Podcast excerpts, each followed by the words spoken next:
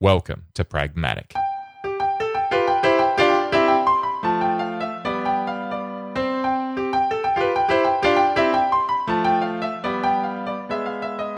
Pragmatic is a discussion show contemplating the practical application of technology. By exploring the real world trade offs, we look at how great ideas are transformed into products and services that can change our lives. Nothing is as simple as it seems. Pragmatic is part of the Engineered Network. For other great shows, visit engineered.network today. This episode is brought to you by Sapient Pair and their iOS app, Shopi. Shopi is a free collaborative shopping list app that's simple and easy to use, and we'll talk more about them during the show. I'm your host, John Chidgey, and I'm joined today by my co host, Carmen Parisi. How's it going, Carmen? Pretty good, John. How about you? Very good. Very good, thank you. So I just want to start wonderful. with yes. So I just wanted to before we dive into today's topic, which will be software radios. Uh, I just want to have a quick uh, discussion about uh, what's happened in the last six months. So when I wrapped up Pragmatic about six months ago, I actually had no intention of bringing it back at all. I think I did a pretty comprehensive job of wrapping it up actually, and I didn't. I underestimated significantly underestimated just how uh, how many people that annoyed. And um, I, the fans of the show were very very vocal to me, and I continue to get emails about it. You know, even this week, and just asking about ways that I could bring the show back somehow.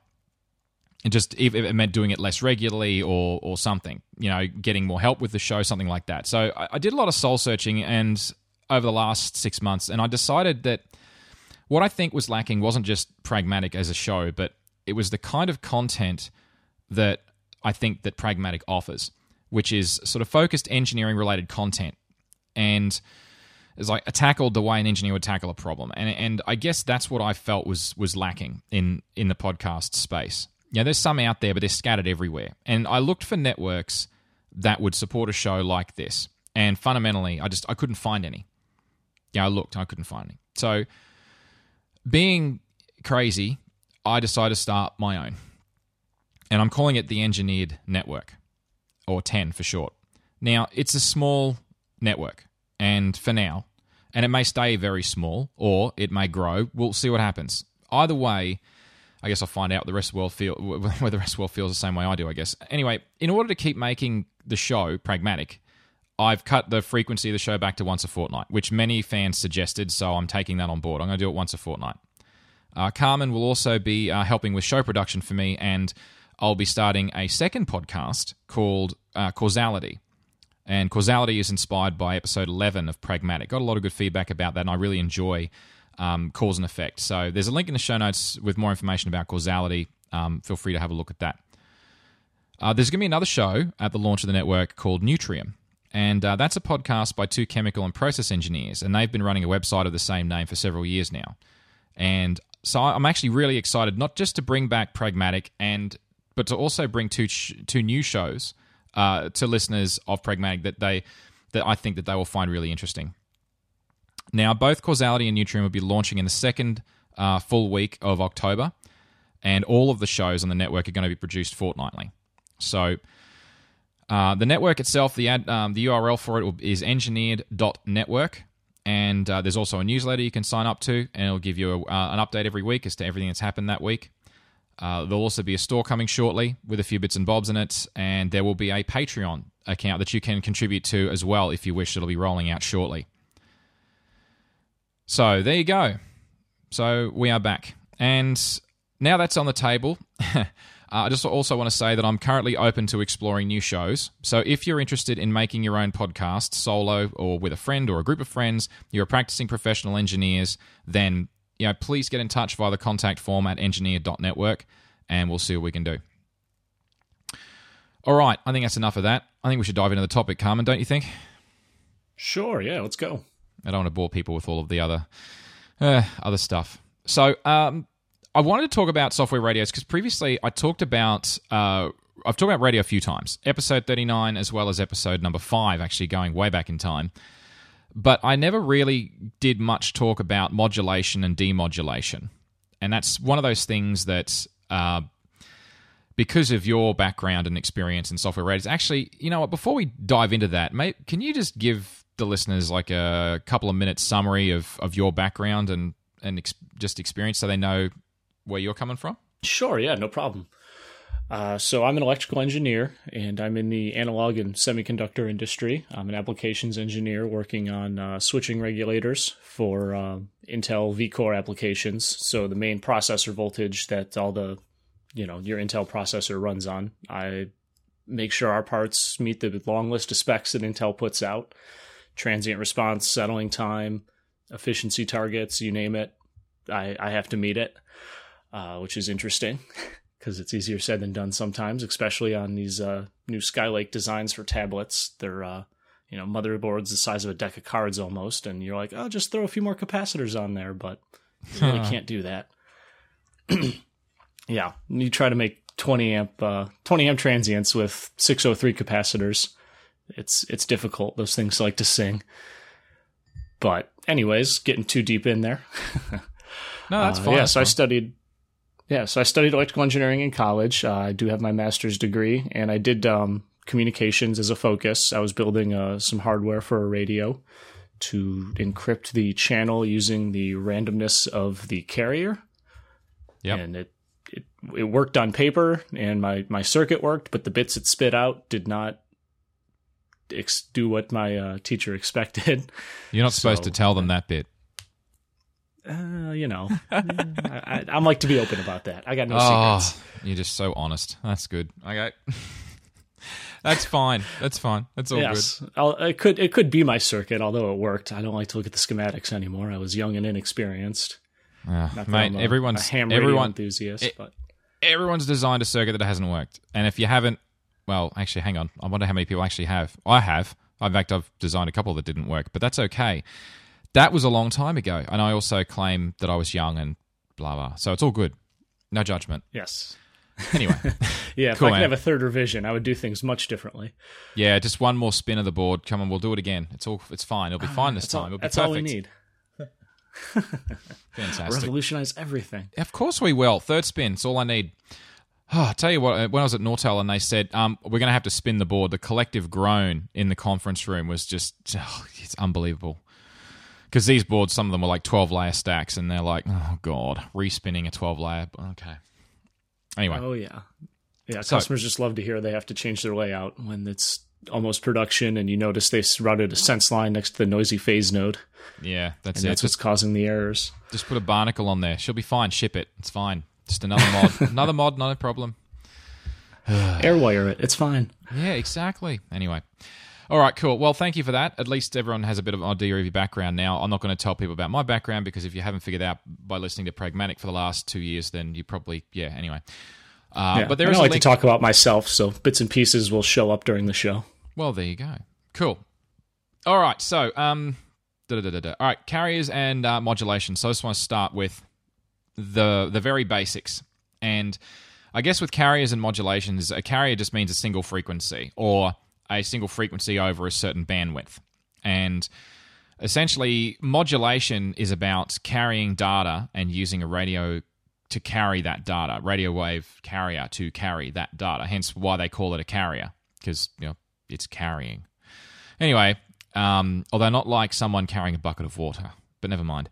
So anyway, modulation. The most simplest way of modulating a signal is to simply turn it on and off in a sequence of you know I don't know sounds like pulses, uh, dits and dahs, for example, and that's uh, Morse code essentially, and that's where it all sort of started with modulation technology. So uh, the idea is that you know with Morse code we turn the carrier on and off for two different uh, durations, and that forms data in groups, and then we space those groups apart, and they form letters, and obviously then we space them slightly more apart to make words. And uh, hey presto, you, you're communicating. Uh, it's slow, it's inefficient, and uh, yes, but it works. That's- The, the technical term, I believe, is on-off keying. Ah, yes, on off keying. That's true. Uh, the funny thing, though, is if you really want to break it down, it's kind of like a tri state time domain serial data transfer mechanism. Because I thought about it, how would you classify it? That's how you would, because it's three states. You got off, which is state one, dit, which is a short sound, that's state number two, and dah is state number three. So it's technically tri state, and it's all done in the time domain. So time domain tri state serial data transfer. We all call it Morse code, though because of Samuel Morse and all that guy. That hmm. anyway, okay, there you go. fantastic Morse code. Uh, but analog modulation or AM is far more interesting because that's going to carry um, things like, oh, I don't know, our voices, let's say. And uh, the idea is that if I send a carrier and I vary its its uh, amplitude, uh, that is to say, um, yes, its amplitude with an analog waveform over the top, uh, then that's really simple. You strip the carrier off, and you then have an analog waveform that sounds like the voice that originally started it, that was originally modulating it. Uh, it's it's so easy, and that's why analog modulation (AM) was the first kind of uh, radio technology that that carried voice and music. So you know, decoding is easy. You know, you can decode it using like a crystal radio. Did you ever have a, did you ever have a crystal radio when you were a kid, or even as a grown Uh, up? I did not. No judgment. I did not know, but I have built one of those, uh, you know, like the simple science projects for kids or whatever, where you use like a, a penny and a nail and Yeah, yeah, yeah. stuff around the house. You can build a an analog demodulator. Yeah, those are cool. Yeah, I've done one of those. Yeah. I had a crystal radio set too, which I promptly broke within a week, but that's okay. Uh, yes, but yes, no, I did have one of those, and I also did the whole. Um, I'm trying to remember. We don't have pennies, but anyway, it was a coin. it was a coin of some kind. I forget the denomination, but anyway, yes, I know exactly what you're talking about. But anyway, the big downside of AM though is that uh, well, it picks up noise, and I mean like atmospheric noise, and if there's a pop or a click or like a lightning strike or all sorts of different things, and all that noise gets picked up by the signal. The, so your AM signal that started out as this pristine, beautiful, modulated thing with your voice on it, by the time it gets to the other end, is is got all sorts of other rubbish in there, and as a result, it sounds well terrible. Or well, yeah, it was good back in the day when that's all you had. It was that or nothing, and the wireless, you know, was a big deal. But obviously, we could do better, and we did better because that's when we came up with uh, frequency modulation or FM. And the good thing about FM is that uh, because the frequency, so that if you can imagine a carrier frequency, let's say, I don't know, 100 megahertz, and uh, if you were to vary that frequency uh, plus or minus uh, 10 kilohertz or 20 kilohertz uh, based on uh, the intensity of the audio going into it, you're essentially modulating that carrier frequency with the audio information from the music or from your voice. And that is completely unnatural. And the- well, that's not what I mean. What I mean is that there are no naturally occurring frequency modulated radio sources. So if you get atmospheric noise, um, it will not it will not affect the frequency modulated signal. So the FM signal essentially is all the same amplitude. So that means yeah, and, and and that's great, right? Because that means we we get rid of the noise problem. So that's why we listen to an FM radio. It's beautiful and crystal clear. So It's, it's also uh, truncated when you pick it up in your car, right? Because Yes. it uh, you spread the frequency content out, and you can't recreate all of it. So you have to pick a certain power level that recreates the audio enough. yes, I think it was the beta factor. I'm trying to remember my communications class. Yes, no, uh, that that's that is that is exactly right, and that's why FM will drop out much earlier than AM. So if you're the same distance away from the radio antenna, and this is notwithstanding the frequency problems with you know ionospheric propagation and and uh, bending around the uh, radio horizon, but beyond those effects, point to point, you will get a uh, uh, you will get your ear will be able to decode and hear AM rather than FM it with the same amounts of attenuation because of that, because it has to pick out that lowest point where it can recover all of the data. And that's why FM tends to uh, drop out as opposed to fade. So AM tends to fade, FM just seems to just like drop out and chop. You know, that chopping sort of. I don't know. How do you describe that? Should I do a sound effect? Sure. Okay, here we go. There you go. That's my FM dropout noise, okay? All right, Okay, cool. We're going to record that. It's going to be on our pragmatic soundboard for Oh, next episode. God, please no one make a soundboard for this show. It'll just be me saying anyway and fantastic. And that sound effect. You, you, you introduced me as a co-host. Really, I'm just going to be like the wacky morning DJ. I'll just sound drop. if you make a soundboard, I'm yeah, we'll talk later. All right, so FM, there we go. Now, there's actually a really good animated uh, GIF, GIF, whatever, GIF on the wiki page uh, about radio. There's a link in the show notes. Check it out if you're interested. Uh, because it sort of shows better than I can describe with words, and this is always one of the problems, you know, on the show trying to describe with words. Where it's easier sometimes the drawing, but there you have it. We're, we're working with what we've got. All right, so that's FM in a nutshell. uh, phase modulation is kind of like FM, but the phase of the carrier is modulated. And that's even harder for me to describe with words. Let's just say, yeah, phase modulation and move on. Because, well, unless you've got a better way of, unless you have a better way of describing it. But I can't say that I do, no. there you go. Okay, lovely. Let's agree to move on. Uh, okay, so let's talk a little bit about narrowband uh, versus wideband. Because you may have heard, or maybe you have, maybe you haven't, uh, the expressions I guess that when I had a look through the, the Wikipedia entry on this, I wasn't completely happy with the description. But here's the description that it gives: is a channel of communication. Oh, this is me paraphrasing it. Channel of communication where the bandwidth is narrow enough that its frequency response is essentially flat from the start to the end frequency.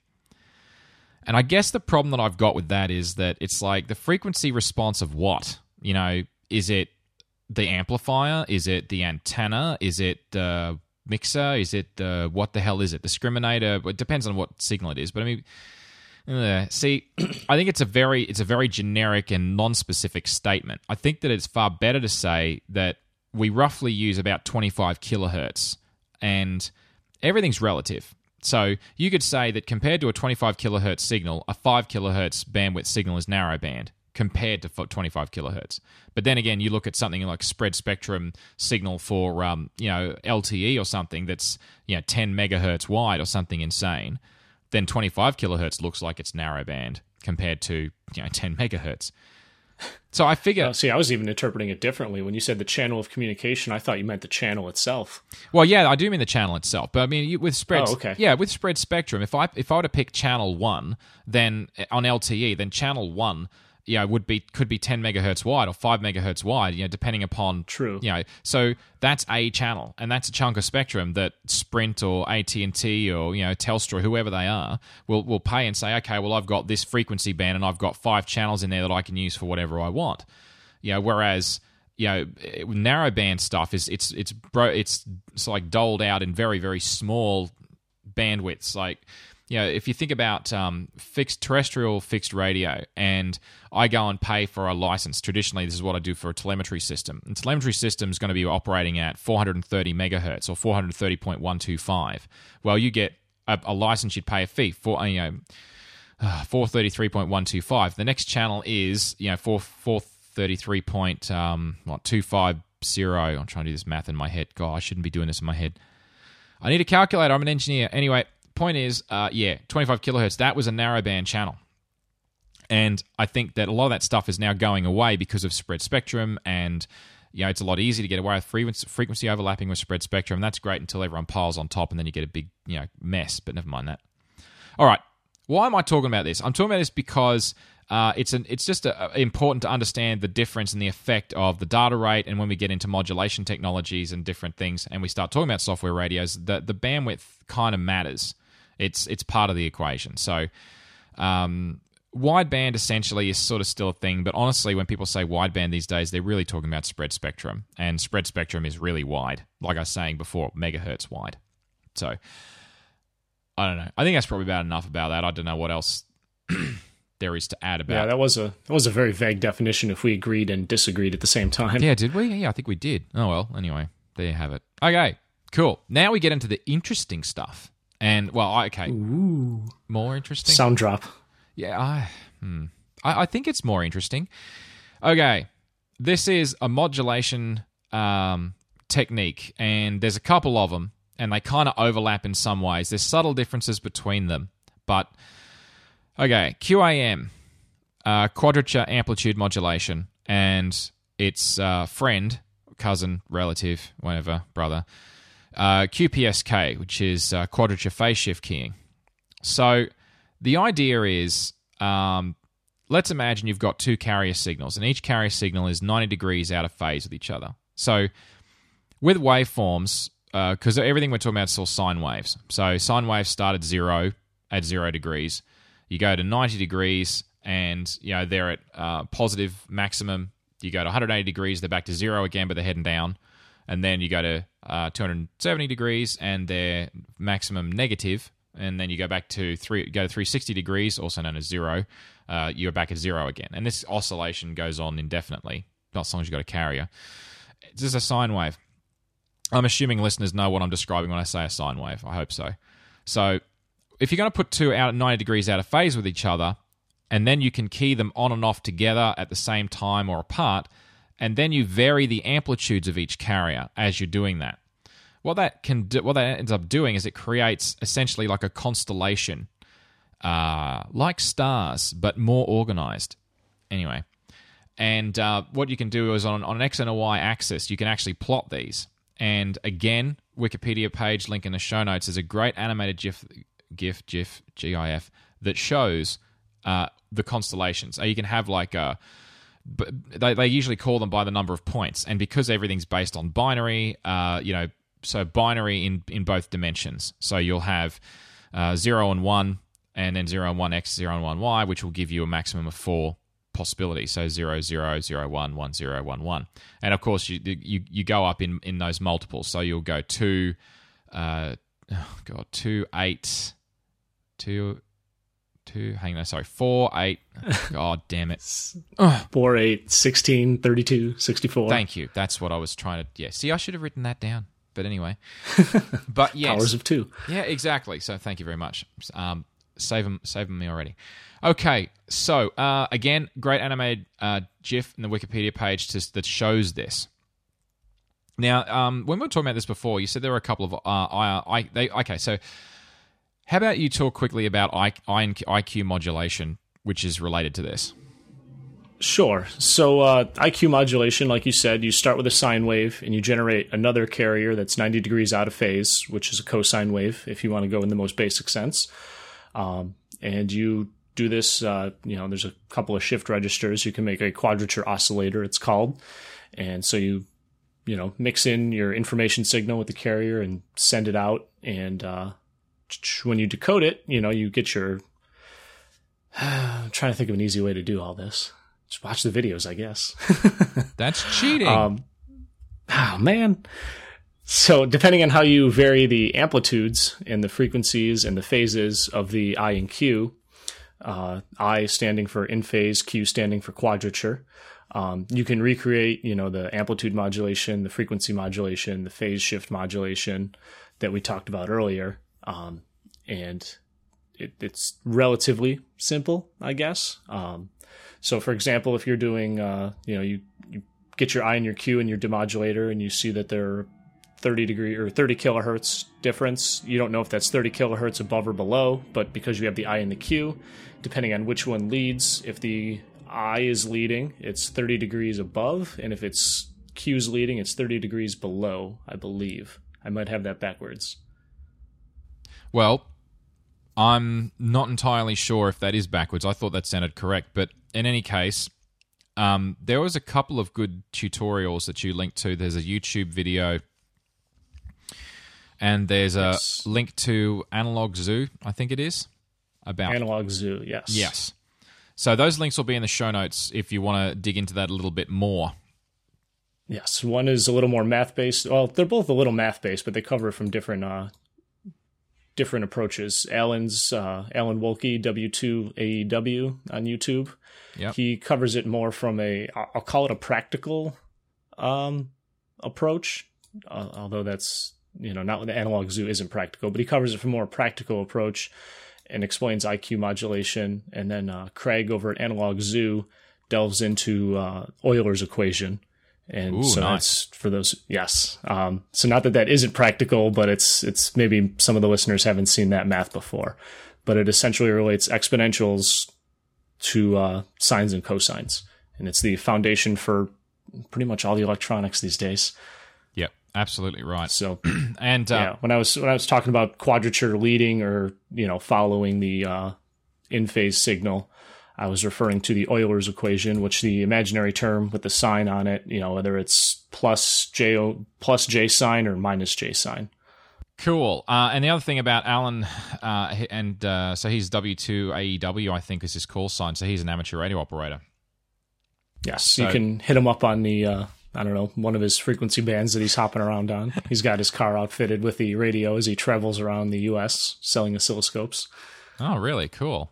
Yeah, well, yeah, yeah. as a fellow radio amateur, then, um, yes, I I would highly recommend Uh, yeah, well, that's that's cheating. But anyway, yes, that is good though. I had a quick, I had a, had a look at it. It was very nice. So, all right, cool. So, um, enough about IQ modulation, I guess, for the moment. Uh, I want to talk about uh, mixing and intermodulation just just quickly. And it's important to understand that there's there's limitations to all of the hmm what's the best way of describing this? When, when, you're stripping off the carrier, however you're doing it, whether it's an IQ modulated signal, an FM modulated signal, AM signal, it doesn't matter. All of them have the same problem the higher you go in frequency. Because the higher you go, let's say your, your, your carrier signal is um, you know, one gigahertz. Well, it wasn't that long ago that it was impossible to directly sample 1 gigahertz. And the reason I say directly sample is that if you're modulating a signal at 1 gigahertz, you need to be able to sample all that data at at least uh, twice that rate in order to yes the nyquist criteria. Exactly. That's right. And because you need to be able to sample it, it, makes sense when you think about it right is if you've got a sine wave how can you determine the period of that of that sine wave unless you take two samples in its overall period? You don't know when it starts and finishes otherwise. So that's the basic way of thinking about it. But the truth is that the way that people have gotten around this for a very very long time and frankly still do in a lot of cases, is uh, mixing. So, how mixing works is if you get two two frequencies very different, and you mix them together, you'll get intermodulation products. So you're going to get the sum and the difference, as well as your two original signals. So if I've got a signal at um, 10 megahertz and I mix it with one at 100 megahertz, I'm going to end up with 110 megahertz as a byproduct. I'm also going to get 90 megahertz as a byproduct, plus my original 10 and the 100. And that mixing and the intermodulation product, sometimes you want to avoid that. But in this particular case, what you're trying to do is you're trying to step down that frequency to something that you can sample. You want to down mix that to a point at which, uh, or down convert, or however you want to think about it, uh, to, to so a frequency that you can sample, that you can actually extract with with components that are, are actually that actually exist. And I don't know. That's the IF frequency, correct? Yeah, intermediate frequencies, exactly. And the typically they'll you'll have a local oscillator, and the local oscillator will will be tuned to a specific frequency to downmix that, so that you can then adjust what you're listening to and that will then and then what you need to do is you have to put it through a filter of some kind. So that then is leads us to band pass, band stop filters. So if you've always got a local oscillator of specific frequency, you can actually tune that out with a band stop filter. So it, it will essentially allow only signals through, oh, depending on your roll off and the bandwidth that you that you've got. It'll band stop filters will, will essentially let everything except the the small narrow band you're trying to selectively remove. Uh, the op- opposite of that, of course, is a band pass filter, where a band pass filter will only let through the frequency, particularly that you're looking at.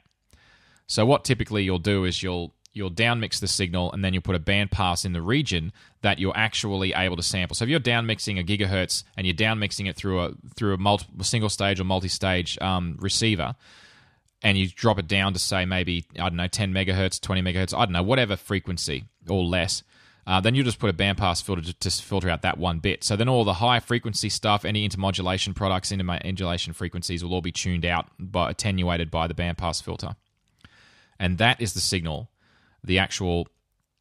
Some people refer to that as the baseband. You've actually dropped it back to baseband, and you can actually then sample that, and then away you go. And when I say sample that, I guess I'm jumping ahead of myself because the topic of this this episode is software radio. So obviously, you know, we're going to be doing some analog to digital conversion and sampling. But in the traditional sense, that's just how radio receivers worked. And the most popular in the last, I don't know, what, 50, 80 years, long time, has been uh, the dual conversion super heterodyne receiver, uh, or dual conversion superhet for short. It's actually really not that much shorter, come to think of it. But anyway, so yes, um, you'd think they'd, call it something like the the D het or something like that, or D D DC het. I don't know. I can't think of yeah. a good. Why just anyway? Uh, we'll write a letter to the IEEE. That's it. I'm going to get on that as soon as we're done. Okay. 80 years too late. That's fine. Anyway, all right. so uh, so yeah, so dual, dual, dual conversion super heterodyne receivers. Uh, built a couple of those myself. Um, one of them was part of the NN1G uh, transceiver that I built many years ago, and you know they're great. They work great. However, uh, that's not what we're here to talk about. So those are the principles behind uh, how we deal with this uh, problem of going higher and higher in frequency. And it's great. We want to go higher in frequency because that means that we've got lots more bandwidth and more spectrum to deal with. Everything's going high frequency, right? So uh, Wi-Fi uh, 802.11n, you were looking at um, 2.4 gigahertz. That gets congested. We go up to 5 gigahertz. When that gets congested, we'll probably go up to 10 or 15 or whatever. I mean, as you go up in microwave, obviously the radio doesn't the radio signals don't pass through solid objects very well, if at all. But that's okay in small areas, and everything's going that way, like microcells and picocells, and all that's all good. Anyway, I'm getting off topic. Okay, direct digital synthesis, which is going the opposite direction, just quickly, and then we'll start talking about DSPs. So, uh, do you want to talk about direct DDS at all, or yes? Um, sure. So the, in the context I know of direct digital synthesis, um, you know, when you when you want to make a sine wave, a cosine wave, a triangle wave, you know, some sort of waveform, um, instead of doing it using analog techniques where you start with an oscillator, either a sine or a square wave oscillator, and shaping the waveform to its desired you know frequency and amplitude and all that stuff using op amps or other analog techniques. Um, you would use a lookup table or a uh, you know some memory cells to hold the patterns for the waveform, and you spit them out of a digital to analog converter, and then you just low pass filter to remove the uh, you know the switching artifacts from the DAC, and there you go. Ready made signal. Yes. So the beauty of a DDS is that you can get a lot um, excellent precision and control, and that's awesome. But once it's been synthesized then typically you'll still go through a local oscillator stage to step it up to a final frequency because the DDS has the same problem. Um, the DAC has the same problem as the ADC because you know it can only um, sample at a certain rate. So there's an upper limit to how much you how, how high frequency you can directly synthesize because your switching rate just gets too high. Yeah, and because you still need the low pass filter and everything too, um, mm-hmm. you know, to get rid of the switching artifacts, it's easier to do that at a lower frequency. Building the filter becomes much much easier. Yeah, that's a very good point too. Actually, quite right. So. I just wanted to just throw that in there because all these principles we're talking about they work in both directions. So a software radio, when you say software radio, software radios you know can work as a transmitter as well as a receiver, but uh, we're going to primarily talk about them as receivers. But it's important just to clarify that yes, DDSs do exist, yes, and they are kind of a form of software radio in a sense. But um, anyway, I'll leave that there because I think the DSP angle is, is, is more interesting. Okay. you know, before we go on, I think we should talk about our sponsor for this episode, and uh, and that's Sapient Pair. Now, Sapient Pair decided after years of being frustrated with to-do list apps when they were shopping to create an iOS app for the, iPhone. It's called Shopi. Now, there's lots of to-do list apps out there, and that people use as shopping lists. And I know because I've used a lot of them, and they're just they're not very good. It's because when you go shopping, it's a very specific use case for a list, and an app that's tuned for actually making and shopping from that list can do a far better job than just a to-do list on its own. And if you're shopping for more than just yourself, Shopi can really help you out. It's a collaborative shopping list app and it's simple and easy to use. I picked it up and instinctively knew how to use it the very first time I used it. It's not cluttered, doesn't have a lot of options, it doesn't presume you live in a specific country or present you with a huge list of hundreds of brands of butter or different kinds of milk either. Just type in what you want and that's your list. It remembers the products you've typed in for future lists and even the order that you liked to enter them in and the order that you bought them in, check them off as well. And there's no fussing about assigning items to aisles and sections, none of that. So, any of that is, I think that's pretty cool. But then you can share that list with your spouse, your partner, your family, and they can add things, they can mark things off, they can reorder items as they need to. Changes to the list on one device will show up to anyone else's list that you've shared it with, and it's pretty much instantaneous. It's really, really is. I've tried it over 3G and on Wi Fi, and it works really well. So, when you go shopping from a shared list, you just tap the Go Shopping button, and everyone sharing that list will get a notification. Shopi uses their phone's GPS to let them know what shop you're shopping at, and then uh, you can give them any last minute uh, opportunities to add things to the shopping list. And, and Shopping will even turn off the Go Shopping automatically when you leave that shop if you forget to do so yourself. Another feature it's got that I love is Pocket Lock. If you're security conscious and you've got a passcode set on your iPhone, there's nothing more annoying than having to lock your phone, slip it in your pocket, get it back out again at the end of the aisle just to unlock it again so you can look at your list to see what's next. Well, Pocket Lock disables the screen when it detects that it's in your pocket and or your bag, and it re-enables it as soon as it's removed. There's no passcodes and there's no touch ID required. No messing around with that. No fuss. It's great. Now, my wife and I, we've used it so much now it's become a verb. So the other day, she asked, she asked me, "Can you shopping me a list of things?" Seriously, I'm like, okay. Did you just say shopping me a list? Hmm. So we don't need any of those last minute. Is there anything else you need while I'm at the shops? We don't need those phone calls anymore. I just Shopi her a list. Now, Shopi's free to try for the first month, after which it becomes ad supported. No risk, no loss of functionality. Now, if you want to help out the developers, though, you can in app purchase for a 3 or 12 month ad removal. Now, normally it's $1.99 or $4.99 US respectively. But if you subscribe during the month of October 2015, it's on special for just 99 cents and $2.99 respectively. So if you want to help out the show, please visit this URL, Sapient. That's S A P I E N T dash pair, P A I R, dot com slash engineered, and follow the links to the App Store from there, and that will help out the show. You need to follow that URL if you want to help out the show. Thank you once again to Sapient Pair and Shopi for sponsoring the Engineered Network and for being a launch sponsor for the show and the network. Thanks again. All right, digital signal processing. Hmm. See, I'm just an analog knuckle dragger, so this is uh this is your domain here. Oh dear. Okay, fine.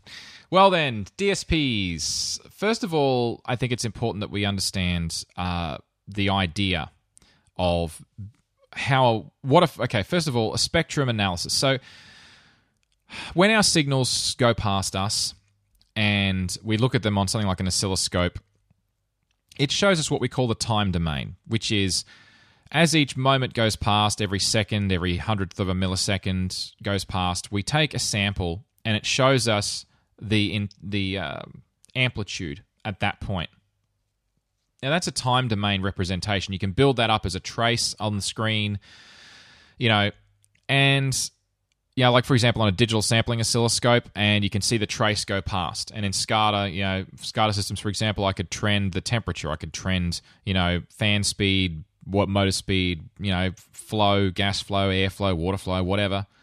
And these trends are all time based trends, time based uh, signals, time domain signals. But what a Fourier transform gives us the ability to do is it gives us the ability to convert that time domain information into spectrum information. Because the Fourier, the, the whole basis of, of uh, Fourier is that you can have, with an infinite number of frequencies, you can combine them up top of each other to create any time domain waveform that you would find uh, given an infinite number, of course. And, well, we're not going to create an infinite number, but the theory then works in reverse. So, what we can then do is we can take a time domain waveform and we can essentially extract from that the component frequencies and intensities, um, amplitudes, in order to then recreate that signal. So, we essentially take that, a time domain signal and can extract oh, okay, that's made up of a signal at 20 kilohertz, one at 45 kilohertz, one at 100 kilohertz, and one at, you know, 10 megahertz, whatever. You know, so that analysis, that's a, that essentially breaks a time domain signal down into a signal spectrum. So, does that make sense? I'm thinking, I'm hoping. Yeah. Yeah. Seems all right to me. All right, cool. There you go. I'll just I'll yeah. take that as a yes. But, yeah, in, in, a nutshell, you can recreate any waveform as uh, the, the sum of an infinite number of sine waves.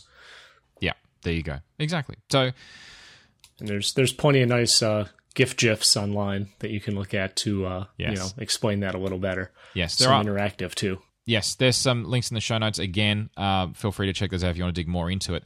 I'm not going to go into the maths behind um, Fourier's transforms and everything. And I guess the other thing I just want to quickly point out though is the term Fourier transform. It kind of refers to both the frequency domain representation as well as the mathematical operation itself that associates the frequency domain representation um, to a function of time, if that makes sense. So people use a Fourier transform in those um, both parlances. So they're both valid, I guess. But anyway, um, sometimes you'll hear things referred to. Uh, sometimes you'll hear, hear referred to as uh, as FFTs, uh, fast Fourier transforms, which is an abbreviated form or an approximated form of a full Fourier transform. So um, FFTs. Are, yeah, it was that was kind of developed in order to make it easier to compute, right? Yes. For you know using doing on computers. Exactly. Yes, because I mean, if you were to try and calculate everything down to the last order, then you'd never finish, and that's the whole point. So that we say an infinite number. You don't need an infinite number. You just need the most significant ten, not even ten sometimes. But anyway, that's not really the point. I don't want to go into FFTs and you know any of that vector math or any of that sort of stuff. I'm not interested in that. Not well, I am interested in that, but that goes too deep today. I think. Okay, so where do you start? You start with sampling, and that is the analog to digital converter. So we take an analog signal and we sample that. And how do we sample that? Well, there's multitude ways of doing it, but just real quickly, uh, what we do is we will uh, let, let's you know what? I'm not going to go into how. I don't want. I'm going. I'm just. That's an episode in itself. You're right. Topologies. You know what? You're right. I'm just not going to touch that because there's actually. I, I was about to start and I thought, hmm, there's actually quite a few ways of doing it. So let's not. let's assume. I think I've got two or three textbooks just on that. yeah, you're not wrong. All right, so let's leave it there then. Okay, good. We're done. The no, I'm just kidding. All right, so let's just assume that that's all good. All right, you can now take that signal and go chop, chop, chop, and I now know exactly what voltage is at what time, and I've built up this beautiful string of data. I'm going to run some FFTs on it, and I'm going to spit out my frequency domain information. Hold that thought. A little bit of history, because I have to have some history in here, because I just love it. Why? I don't know. Anyway, first DSP was actually the TI 5100, and TI meaning Texas Instruments, of course. Uh, that was released in 1978, so two years after I was born. Uh, although technically, you could argue the first DSP was, I think, um, was developed actually the year I was born, so 1976. There you go. Anyway, I thought it was, uh, you know, found on the alien ship in Roswell. Uh, we just reverse engineered it. Uh, gonna... It was it was in that documentary Independence Day. Okay. I don't know. Yes, we, uh, that was a document. oh, that's what I, I I knew. I got something wrong about that show skull and crossbones on the damn computer. I will never, ever get over that. ever. Come on, really? Really? That's what a virus looks like, people. It's a skull and crossbones on the screen. Go course. Anyway, uh, all right, fine. Anyways, the show is complete now. We've uh, made fun of Independence Day. Anyway, all right. So uh, that was released in 1978. Um, a fun fact about DSPs most DSPs only do fixed point math, or maths, or mathematics, depending on how you want to think about it, not floating point. And it's interesting because the precision provided by floating points generally not required. And because floating point maths takes longer than in the interest of speed, most DSPs will stick to fixed point. Something that I just thought was interesting. Anyway, now as DSPs have become more powerful, faster, lower power, more computations per second, it's been possible to use them to directly sample higher and higher frequencies. And that's why that's relevant because that then leads us to a point where we don't have to down convert absolutely everything. Or if we do not not so much and we can actually sample wider and wider parts of the spectrum. And that leads us to software radios. And when i say a software radio i guess i mean we're using uh, a firmware which is just you know and i hate this distinction between you know firmware, drivers, operating system, like kernel, throw the kernel in there. I don't mean KFC. And operating systems and that. I mean, I'm yeah, it's like it seems like an arbitrary distinction. I mean, I understand why, I guess to some extent people like to break that down, but when I say firmware, you know what I mean. It's like digital signal processors have a program to tell them what FFTs to run on what and how and what to shift to where, blah, blah, blah, blah, blah, right? That is essentially software defining how the DSP cranks out what it cranks out, and that is generally referred to as the firmware for that DS that DSP. And these days, of course, we store that, store that on Flash, which is great because Flash RAM can be you know reprogrammed, which is very cool.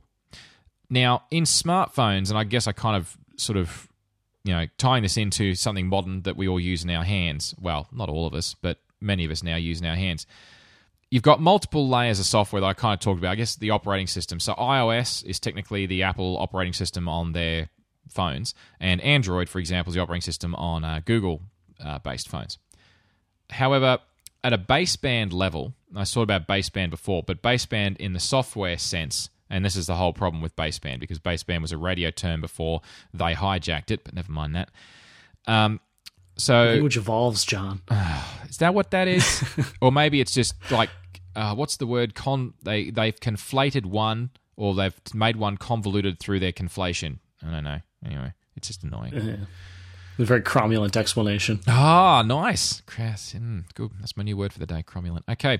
So at a baseband level, um, Qualcomm have the thing they call the Rex real time kernel. Now, I actually found some interesting slides about this. Uh, reverse engineering a Qualcomm baseband. And they look at an iPhone 4S uh, and how that's set up. And that's actually really interesting. So I've got a link in the show notes if you want to have a read of that, if you're more interested in baseband and so on.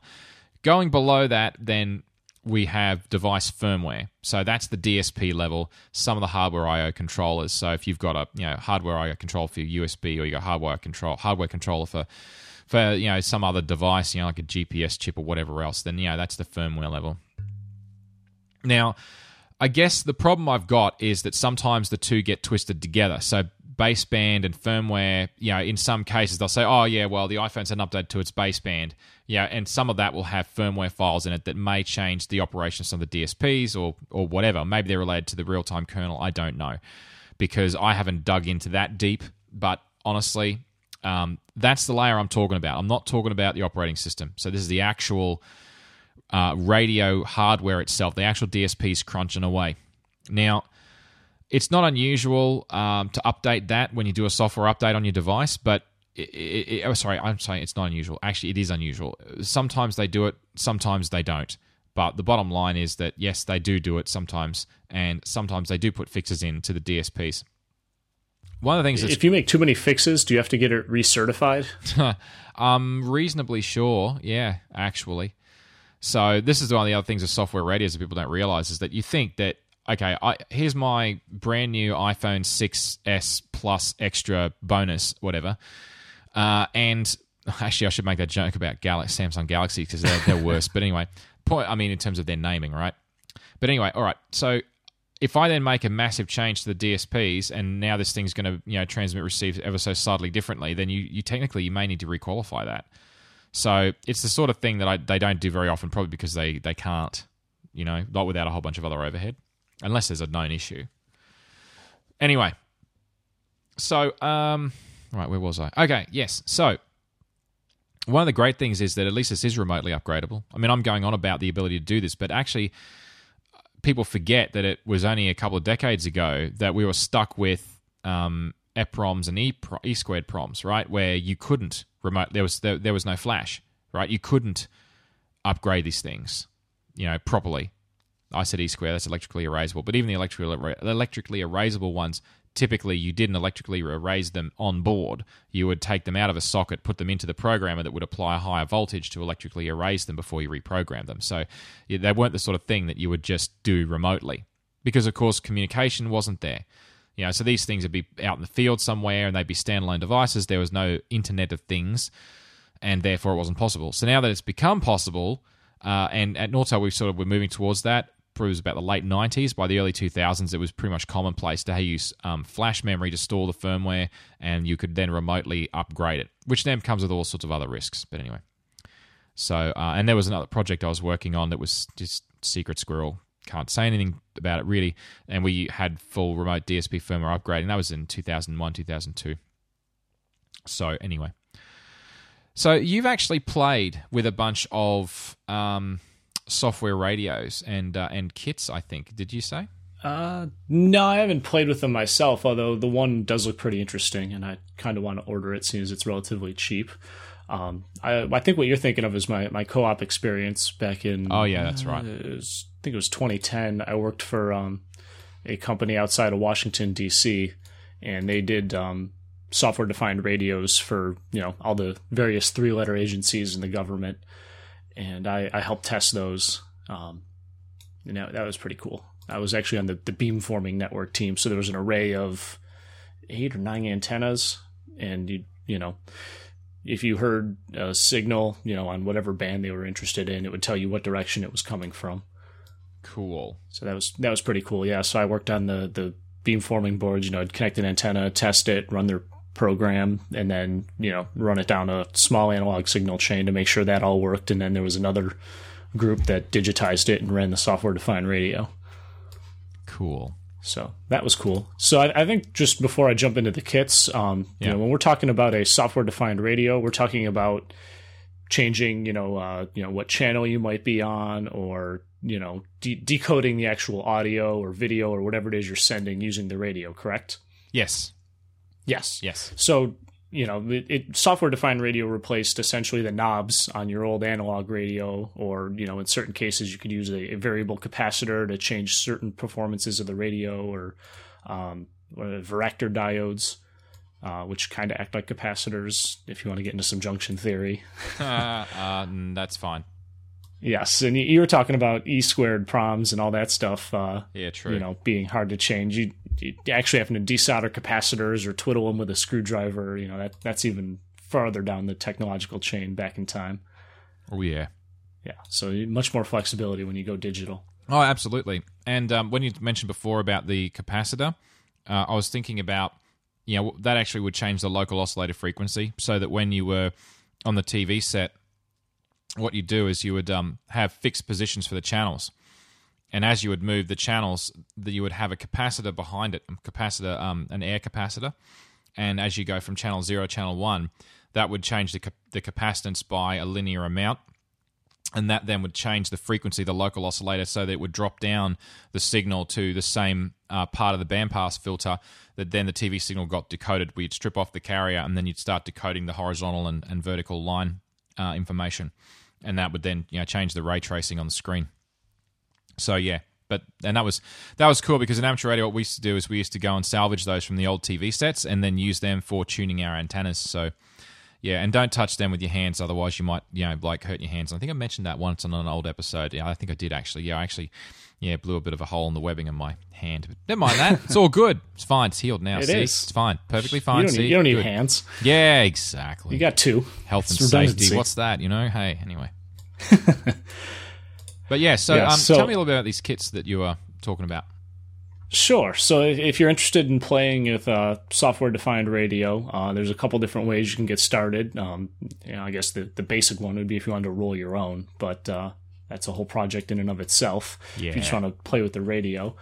Um, there's an article we'll link to from uh, the IEEE Spectrum, and they say it's a $40 ish software defined radio. Um, they also throw a Raspberry Pi in there for some other stuff, which is about $40, but the actual radio part is about $40, and it uses a, um, a hacked HDTV, set, uh, HDTV setup from Europe.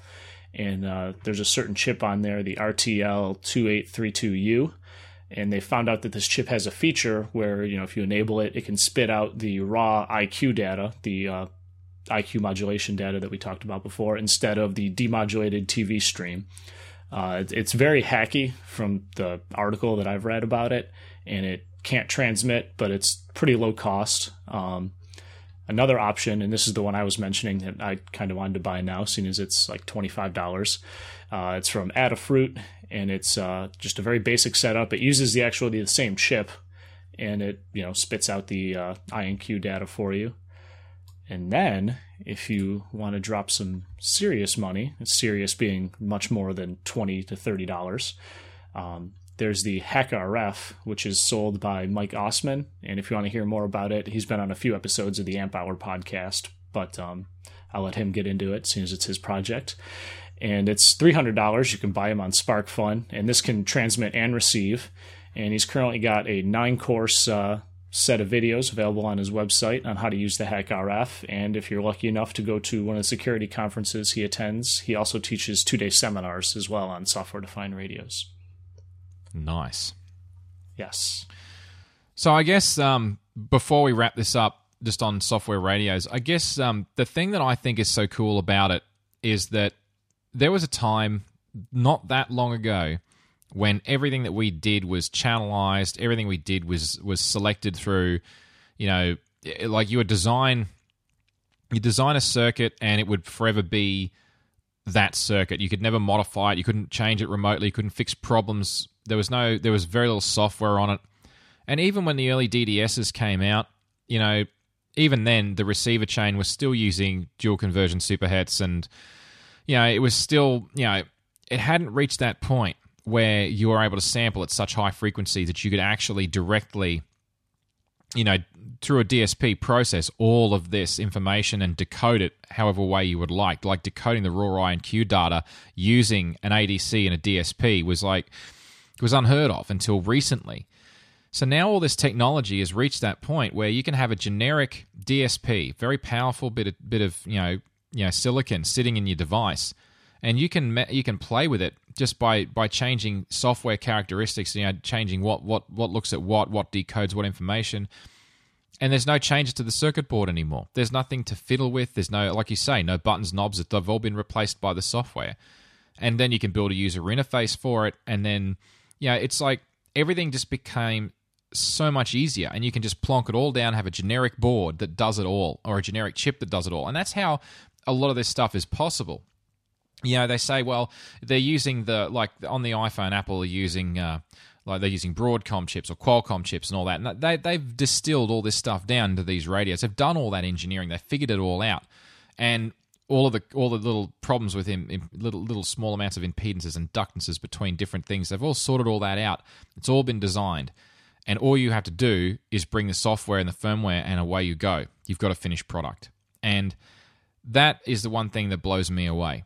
Knowing where we've come from, and as the sampling rates get higher and higher, and the technology is refined and DSPs get more powerful, it's going to mean that we can get away with denser pack structures. I mean, obviously, you're still going to hit the the wall at you know Shannon's limit, but you know, still um, another topic for another day.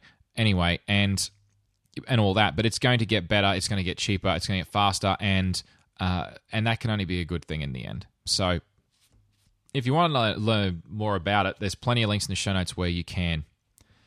So, did you have anything else you wanted to add quickly, Carmen? No, I, I think you wrapped it up pretty nicely. Alrighty then, fair enough. Well, if you want to talk more about this, you can reach me on Twitter at John or you can follow at Pragmatic Show to specifically see show announcements and other related stuff related to the show. Remember though that Pragmatic is now part of the Engineered Network. It also has an account at engineered underscore net. And that has announcements about the whole network and all of the shows. And you can check them all out at engineered.network. Uh, if you'd like to get in touch with Carmen, what's the best way for them to get in touch with you, mate? Um, well, you can reach me on Twitter. Um, I'll put my handle in the show notes. It's uh, at fake ee quips. It was a blog I started a long ago that uh, pretty much defunct right now, but you know, branding and everything. sure, that's okay. so I still use it.